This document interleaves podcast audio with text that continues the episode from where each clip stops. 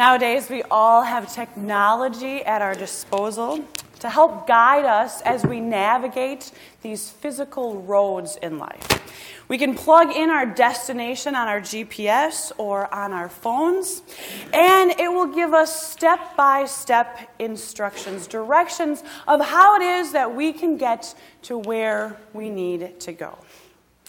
In fact, it can even tell us with amazing accuracy how long it will take us to get there. I probably shouldn't admit this to you, but every now and then I see if I can beat it just by a minute. But doesn't really quite work. It has it down to the T. And when we make a wrong turn, what does it know how to do? It automatically reroutes us to get us back in the direction that we need to be heading in in order to get to our destination. Now, some of you out there might be too young to remember a time before GPS and phones, but there was this thing that we used to use to navigate our way on the roads of life called maps. Anyone remember maps? Maps and atlases. So, when I was heading off to college, of course, young and full of everything that that adventure was, adventure was going to entail, with my atlas of all of the states of the United States of America as I drove from Wisconsin to Iowa. I have to tell you that I did have a little uh, confusion when I was at the border between Wisconsin and Iowa. And so I pulled off to the side of the road. And of course, this wasn't in the middle of the day, because why would you do that? So I decided to leave in the middle of the night. And my car was heaped to the brim so that there was this little peek hole out the back so that you could see the cars behind you. And of course, as I was looking at my atlas, Lo and behold, a police officer comes up behind me and inquires as to what I'm doing by the side of the road in the middle of the night and with this car full of junk. All of which I thought was totally important and I was going to need during school. And I said, I'm just trying to make my way to college, Waverly, Iowa. And so she grabs the map book from me and she says, Oh, here, this is, this is the route you're going to want to take. Go this highway to this highway, and it'll get you right into Waverly in an hour and a half. And so I thanked her very much, got back on the, the highway, got on the road, and you know what I did next? As soon as I knew that she wasn't following me anymore, I went my own direction turned off on some exit and decided instead of taking the main freeways to get to Waverly, I would take the back roads because why not have an adventure like that in the middle of the night? Isn't that just so typical, though, of any one of us in situations in life? There comes a point where it is that we maybe don't ask for help, or we don't want to receive help, or maybe we just want to do our own thing. We want to do it our own way. We want to go on our own adventure. We don't want someone telling us the direction that we have to take. We don't want people rerouting us. We want to stick to the path that we want to take. There's a part of us that resists it, just like there's a part of us that avoids going into the unknown of going into the place of unfamiliar territory, of going into the place of unknowns, like the wilderness. During our Lenten journey, we are invited to be welcomed into the, the wilderness, to give some time to think about what that means for us. It's a word that means so many different things to each one of us a word that brings different images to each of our minds. It is a place of uncertainty. It's a place, perhaps, of loneliness, a place of unknown, a place of wandering, a place where it might feel as if everything is going against you, as if all of the forces are working against you, so that eventually you will fail. You will succumb to the temptation that is in front of you. Or maybe when you think of the word wilderness, you see it as one of protection and provision. What comes to your mind when you think of wilderness? Anyone want to throw out a word or a phrase? Water park. Water park, nice. That is just where we should be tonight in the middle of winter. An indoor water park. Thank you very much, Eric. Any boundary waters. Very good. Where you are completely alone with your fellow travelers, able to enjoy what God has put in front of us.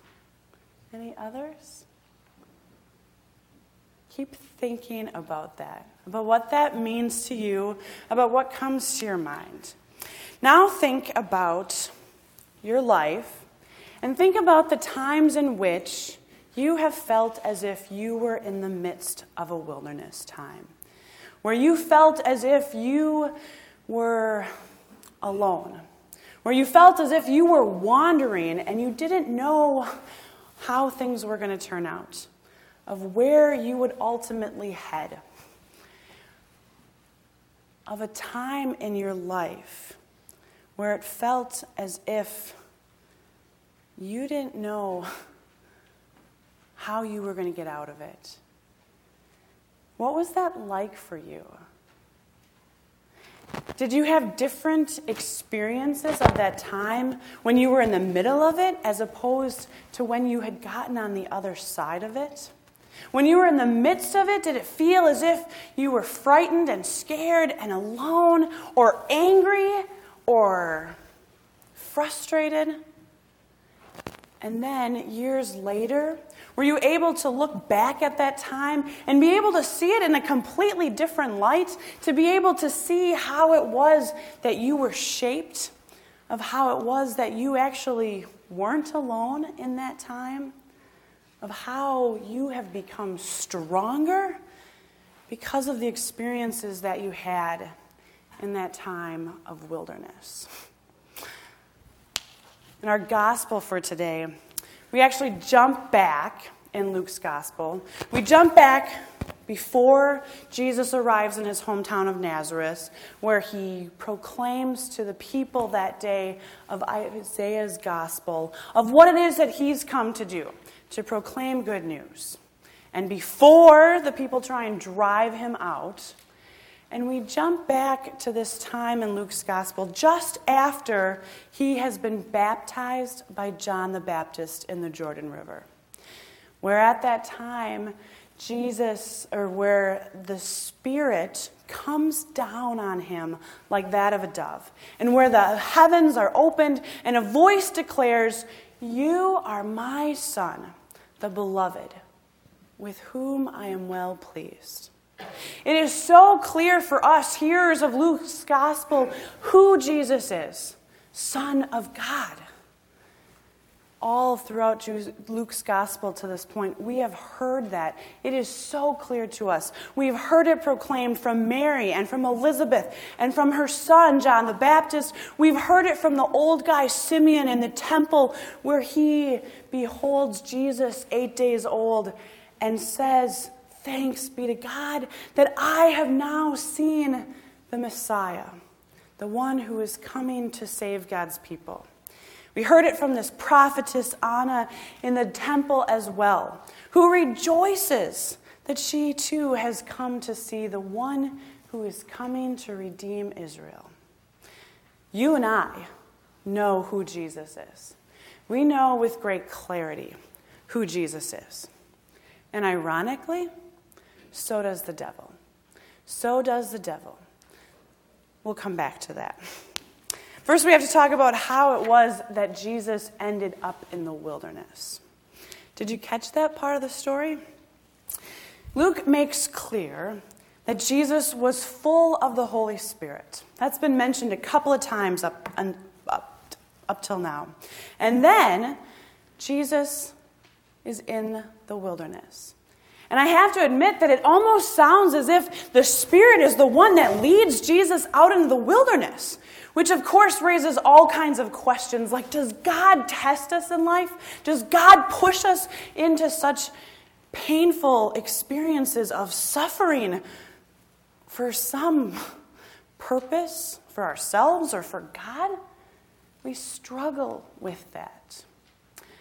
But as you look really closely at the text, it doesn't mention that the Spirit is the one that leads him into the wilderness, but rather it's the Spirit that leads him in the wilderness while he is already there. While he is already weak and famished and at his lowest of strength, it's the Spirit that continues to guide him in that wilderness place. It's the Spirit that allows him to endure all of those temptations that the devil puts before him. Now, where do we go with this? You could go one of two ways. You could look at the story and say, oh, Jesus quoted scripture. It gave him strength to be able to endure, to be able to not resist, or to be able to resist all those temptations. We should quote scripture more often. Or you could also remember that Jesus is the Son of God. And no matter how much we do quote scripture, we're never going to have the strength that Jesus has, even in temptations that are so much lesser. But there's one thing that Jesus also remembers takes us back to our first lesson, to the Old Testament story where we hear of Moses, where we hear of God's people who had been slaves in Egypt for so many years, and they cried out and they prayed to God for deliverance, for salvation, that they could be led out of Egypt. And what happened?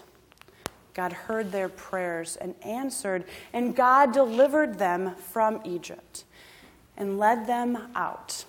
And they too wandered through the wilderness.